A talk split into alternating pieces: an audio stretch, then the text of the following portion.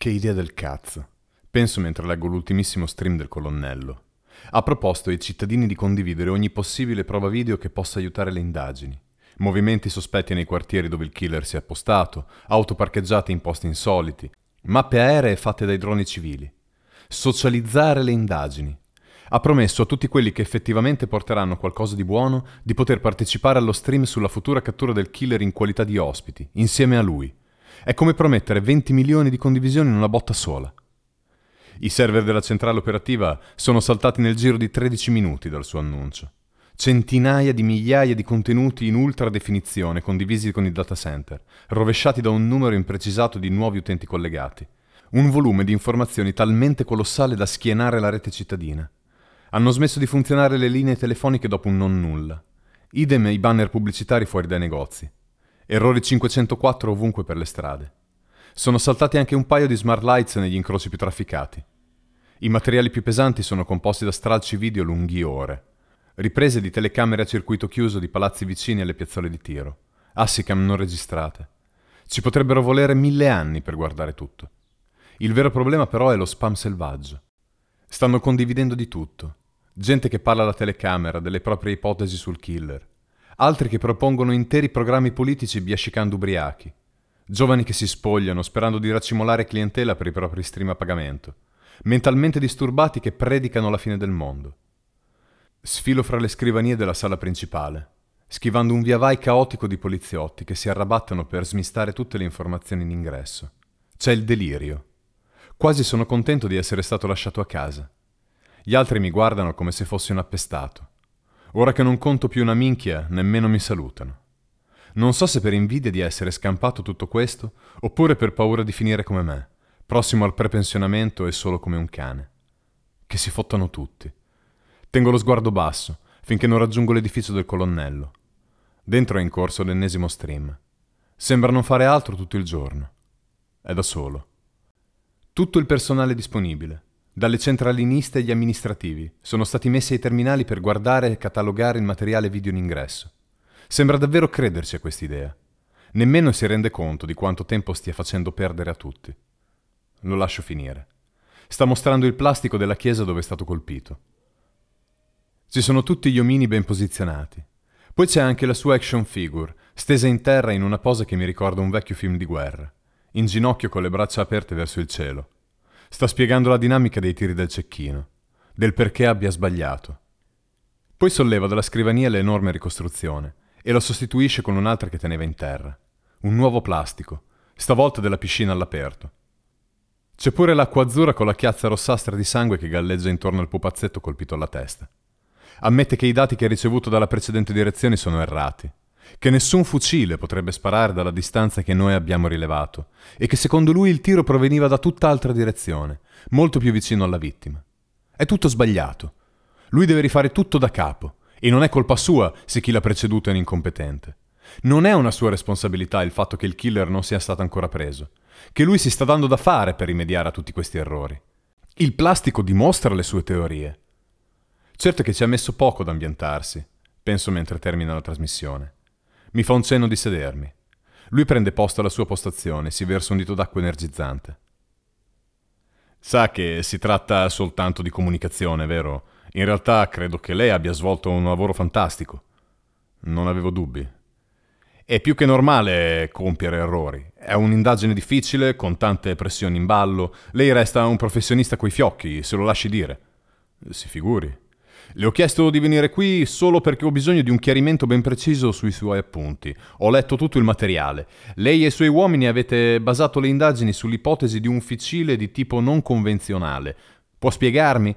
Le prove balistiche che avete allegato sembrano descrivere un'arma dalle caratteristiche come minimo impossibili. Esatto.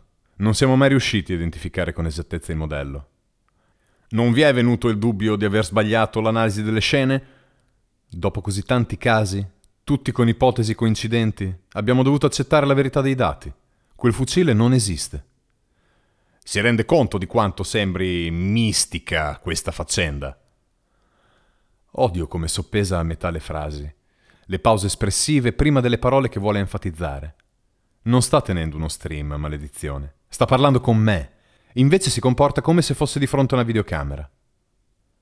Non può essere semplicemente una modifica? No, per quanto sia impossibile migliorare un'arma, non potrebbe mai raggiungere performance così distanti dal modello originario. Parliamo di distanze più che triplicate rispetto alla norma, nel caso di tiro con silenziatore. E se non fosse silenziato? Dio che domanda del cazzo!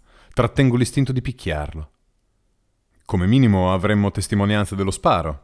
Ha mai sentito un fucile sparare? Io posto la questione con un sorriso, ma lui la prende malissimo. Si rabbuia fissandomi in cagnesco. Ecco, non sta più guardando la videocamera. Finalmente vedo la sua vera faccia, il disprezzo che prova per me. Lasciamo perdere. Ho già chiarito di dover rivedere le indagini sin dall'inizio. Non mi farò di certo affondare per colpa dei suoi errori. Cosa crede? Che possa davvero parlare di un fucile che non esiste? Ci deve essere una spiegazione, solo che voi non siete stati capaci di trovarla. Come pensa di muoversi? Sono cose che non le competono più. Riguardo le tracce di DNA? Lui sbotta. Proprio quelle sono la sua cazzata più inconcepibile. Soldi dei contribuenti buttati via per un'analisi del tutto inutile. Ha almeno guardato i risultati. Ha fatto qualche ricerca? Perché dovrei? Secondo lei il killer, dopo aver agito sempre dalla distanza senza lasciare tracce, si è fatto una scopata con quel travestito prima di appostarsi? Non ho mai parlato di sesso, però può aver fatto un errore. Com'è stato un errore prendere lei per condurre le indagini? spara lui ad alzo zero. Solo perché è sopravvissuto al primo attentato. E lei invece? Non riesco più a trattenermi ma non posso permettermi di litigare con questo coglione. È troppo in vista. Una sua parola e mi ritrovo senza più nemmeno la pensione da fame del pensione sicura subito. Cosa vuole dire? E lei invece cosa pensa di fare con le analisi del DNA? Dico correggendomi. Niente, ho già esaminato la relazione sui suoi sospettati. Nulla di rilevante. Ho i miei progetti per portare avanti le indagini. C'è un profilo molto interessante fra i campioni di DNA. Se mi lascia spiegare, non ho tempo, devo riprendere il mio stream, dice controllando sul telefono lo stato degli utenti connessi al suo canale.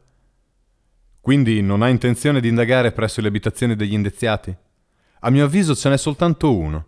È una questione di qualche uomo e di una volante impegnata per un paio d'ore. Uno solo. Cosa le costa? Mi scusi, ora devo proprio andare. Mi ignora.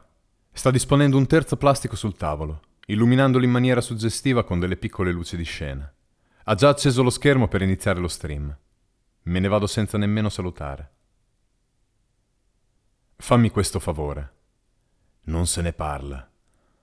Ho noleggiato un'auto e sto andando di persona all'indirizzo del mio sospettato. Non volevo farlo, ma non mi resta altro da tentare. Ho telefonato al mio vecchio capo. Non ha preso bene il fatto che io l'abbia scavalcato. Non ci vediamo sin dal giorno in cui sono stato ricoverato, subito dopo l'esplosione. So che tu puoi avere accesso alle informazioni. È solo questione di un attimo. Non ti sto chiedendo tanto. Vaffanculo, non rischio il lavoro per te. Non dopo quello che hai fatto. Cosa potevo fare? Rifiutare? Mi hanno messo lì a forza ed ora mi hanno scaricato. Mi fa un gran piacere. Senti, devi soltanto dirmi dove lavora. Basta un clic. Non puoi farmi questo favore? Ti prometto che se troverò qualcosa di risolutivo lascerò che sia tu a godere di tutti i meriti. Silenzio. Credo di aver toccato le giuste corde. Come faccio a fidarmi? Non mi dire che non hai registrato questa telefonata. Te lo riconfermo. Non mi prenderò alcun merito. Ti consegnerò il materiale e sarai tu a proporlo. Nel caso invece non trovassi nulla, tu non avrai nessuna responsabilità, ok? I dati sono ancora al colonnello. Non appena diventeranno accessibili anche dal mio reparto ci darò un'occhiata.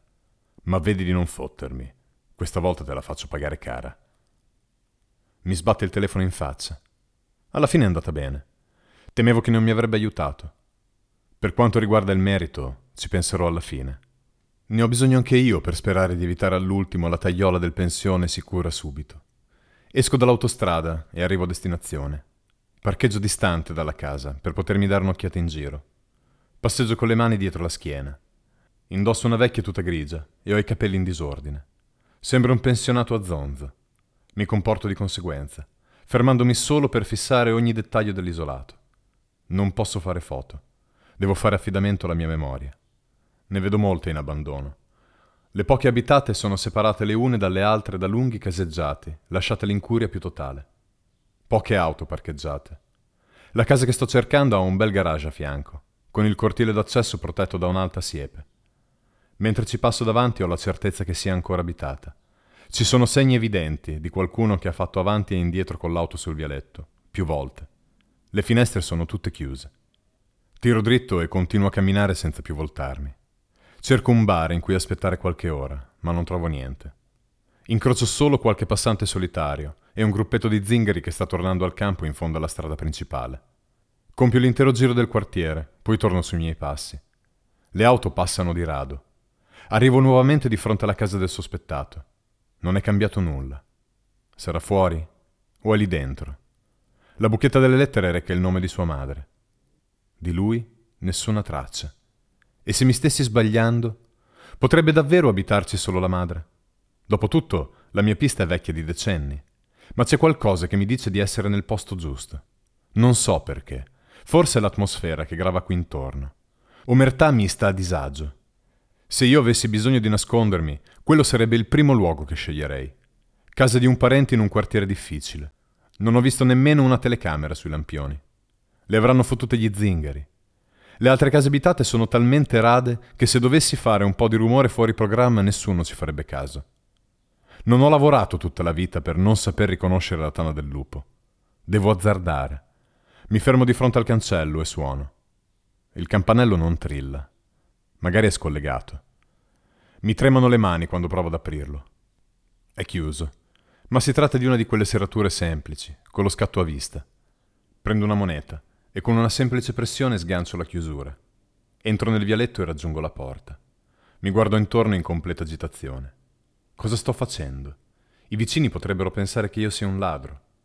Noto che però nessuno mi sta tenendo d'occhio. Le case di fronte sono tutte disabitate. Non sta passando anima viva in strada. Ora devo solo trovare un modo per entrare. Faccio per aprire la porta, ma mi fermo. Meglio provare a bussare. C'è nessuno? Nessuna risposta. Busso di nuovo, parlando a voce più alta. Ha mai letto il nostro giornale? Conosce la terra di guardia? Mi concede due minuti per parlare della sua salvezza? Ancora silenzio. Mi volto. Il quartiere è deserto. Nessun suono. Nemmeno un cinguettio o un alito di vento fra i cespugli nei giardini. Zero. Mi sudano le mani. C'è qualcosa. Non so davvero come spiegarlo. Forse è un odore. Un lievissimo sentore di solvente. Benzina. L'aria è come attraversata da una sottile corrente elettrica che mi sta mettendo in guardia. Non avevo mai provato qualcosa di simile prima d'ora. La paura di essere al cospetto di una bestia, in attesa proprio un passo oltre la porta chiusa. Ho già la mano sulla maniglia. È una porta leggera. Basterebbe uno spintone nel punto giusto per aprirla. Appoggio l'orecchio al legno. Nulla. Quanto ci metterebbe a disfarsi del mio cadavere se mi trovasse dentro casa sua? Allontano la mano e faccio un passo indietro. No, col cazzo che entro lì dentro. Se fosse innocente? Tutti, compreso il colonnello, hanno abbandonato questa traccia. Non posso permettermi una sanguinosa querela. Mi spellerebbero vivo. Esco di fretta dal cortile e richiudo il cancello. Quando la sicurezza che nessuno ha notato il mio tentativo, ritorno alla mia auto Ricomincio a respirare mentre la casa sparisce dallo specchietto retrovisore.